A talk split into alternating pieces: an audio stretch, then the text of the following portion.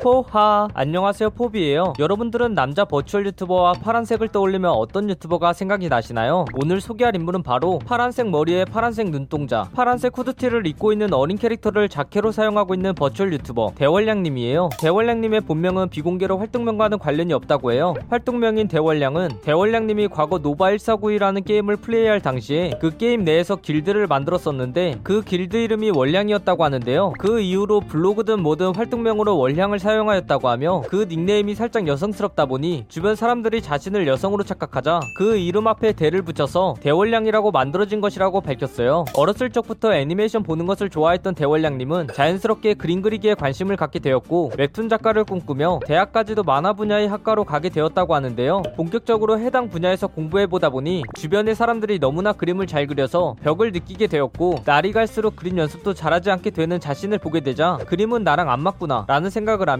다니던 대학교를 자퇴하게 되었다고 해요. 대월향님은 사실 웹툰 작가도 웹툰 작가지만 평소에 인터넷 방송을 해보고 싶은 마음이 있었다고 하는데요. 과거 대월향님은 인터넷 방송계의 레전드라고 할 수 있는 스트리머 머독님의 방송과 유튜브를 즐겨보았었다고 해요. 어느 날 문득 진짜 멋있고 재밌어 보인다. 나도 저 머독님처럼 방송을 해보고 싶다. 라는 생각이 들게 되었고 결국 대학교를 자퇴한 직후에 인터넷 방송을 시작해보게 되었다고 해요. 그렇게 인터넷 방송을 하기 시작한 대월향님은 FPS 게임인 카스 온라인2를 플레이하는 게임 방송을 진행하였었는데 진행하던 와중 6개월 정도 영국에 유학 갈 일이 생겨서 영국에 다녀왔더니 그 게임이 서버 종료를 해버리는 바람에 컨텐츠를 바꿔야 했다고 해요. 대월향님은 이대로는 방송을 그만둘 수 없었고 앞으로 할 컨텐츠를 찾으며 이것저것 찾아보던 와중에 어떤 유튜버가 VRChat이라는 가상현실 게임을 플레이하며 그 가상현실 안에서 일본인 친구와 노는 모습을 목격하게 되었는데요. 이를 본 대월향님은 와 나도 일본인 친구 사귀고 싶다 라는 생각을 하며 VRChat을 시작하게 되어 그때부터 방송에서 VRChat을 주 컨텐츠로 지정하여 방송하게 되었다고 해요. 방송 초반엔 VR챗이라는 게임 자체가 한국에서는 대중적이지 않고 그냥 딱 알 사람만 아는 게임이었기에 플레이하는 사람들도 시청하는 사람들도 외국인이었다고 하는데요. 게다가 대월량님은 그 게임 안에서 외국인 유저와 친구를 먹으며 놀다 보니 생방송과 유튜브에는 해외 외국인 시청자가 굉장히 많이 늘어나게 되었고 한국인보다 외국인이 압도적으로 많은 상황이 발생하게 되어 자연스럽게 채널의 방향이 외국 쪽으로 치우치게 되었다고 해요. 방송 초창기엔 대월량님이 과거부터 애니메이션을 좋아했기 때문에 일본어를 어느 정도 알아들을 수 있었으나 듣기만 가능할 정도였고 영국에서 6개월간 영어를 배웠기 때문에 영어는 간단한 회화 정도는 되는 상태였었지만 한국어 이외에 자유자재로 말할 수 있는 언어가 없었다고 해요. 하지만 VR챗에서 외국인 친구들을 만나고 그들에게 일상 언어를 배우고 서로 대화를 하다 보니 점점 외국어 회화 능력이 늘게 되었다고 하며 방송에 세계 여러 나라의 시청자들이 유입되다 보니 시청자들과 소통하게 되면서 현재는 영어, 일본어 이외에도 불어, 스페인어, 독일어, 러시아어 등 다양한 언어를 꽤나 자유롭 게 구사할 수 있을 정도까지 올라오게 되었다고 밝혔어요. 와, 그러면 현재 최소 7개 이상의 언어를 구사할 수 있는 거네요? 와, 진짜 너무 대단하고 너무 멋있어 보이네요. 대박. 대월량님은 성격 유형 검사인 MBTI 검사 결과로 INFJ, 즉 선의의 옹호자 유형이 나왔다고 하는데요. 이 유형은 세계 인구 중 약 7.7%만 해당하는 유형으로 인내심이 많고 통찰력과 직관력이 뛰어나며 화합을 추구한다라는 특징을 가지고 있다고 해요. 이 유형에 해당하는 유명인으로는 유튜버 고누리님, 스트리머 꼬피님, 래퍼 애쉬 아일랜드님 등이 있다고 하네요. 해당 MBTI 검사 결과에 대해서 대월향님은 인터넷에 나와 있는 INFJ 특징 중 문제에 대해 책임을 지고 싶어 한다. 이것만 조금 아닌 것 같고 대부분 엄청 비슷하다고 생각한다. 라고 말하며 MBTI 검사 결과와 자신이 실제 성격이 굉장히 유사하다고 밝혔어요. 대월향님이 자캐는 방송 초창기부터 현재까지 여러 번 바뀌면서 많고 긴 과정을 거친 후에 현재의 자캐가 만들어졌다고 하는데요. 그 현재 자캐 일러스트는 대월향님의 오래된 현실 친구이자 현재 네이버에서 나태공자라는 웹툰을 연재하고 있는 도도무님이 제작해준 것이라고 해요. 인터넷 방송인으로서나 유튜버로서나 VRChat을 플레이하는 대월향님은 평소 여가 시간에도 취미로 VRChat에 대한 정보나 기술을 배운다고 하네요. 어느 정도로 대월향님이 VRChat을 좋아하는지를 보자면 VRChat 안에서 아바타나 월드 제작자와 이야기 나누기가 취미일 정도로 VRChat 찐 덕후라고 해요. 이것 이외에도 취미로는 유튜브 보면서 컨텐츠 생각하기, 다른 사람의 방송 보기 정도가 있다고 덧붙였어요. 대월향님은 최근 VRChat 대표 스트리머, 유튜버로서 스트리머 우왁굳님이 진행하는 virtual 걸그룹 프로젝트인 이세돌 프로젝트의 오디션 심사위원으로 참가하기도 하였었는데요. 대월향님은 이때 심사위원을 하면서 다양하고 각각의 독특한 매력을 가지고 있는 참가자들을 보면서 아 이 사람 진짜 virtual 유튜버 하면 잘 될 것 같은데? 라는 생각이 들면서 나중에 virtual 유튜버를 만드는 프로듀서를 해보고 싶다는 생각이 들었었다고 해요. 대표적인 호불호 음식인 민트초코와 파인애플 피자를 좋아하시나요 라는 질문에 대월향님은 저는 원래 남들의 경험에 의존하기보단 내가 직접 경험해보고 평가해보자는 마인드라 과거에 민트초코가 맛이 없다는 사람들의 말을 믿지 않고 한 입 먹었다가 바로 쓰레기통에 버렸고 그때 이후로 반민초파가 되었어요 라고 답하였고 파인애플 피자 같은 경우에도 기름진 음식인 피자에 과일이 추가된다는 것이 너무나 이질적이고 너무 맛이 없다고 말하며 파인애플 피자 불호파임도 당당히 밝혔어요 과거 대월향님은 전 세계적으로 화제가 된 드라마인 오징어 게임 실사판을 제작하고 구독자 8,780만 명으로 전 세계 구독자 수 5위에 해당하는 유튜버인 미스터 비스트의 VRChat 콘테스트에 참여했었던 적이 있었다고 하는데요. 실제로 그 당시에 해당 콘테스트의 상금이 5만 달러이기도 하였고 미스터 비스트가 워낙 초초 대형 유튜버였기 때문에 콘테스트에 나가서도 굉장히 많이 떨었다고 해요. 그러한 모습이 원인이었는지 대월향님은 바로 통편집 당하였다고 하는데 아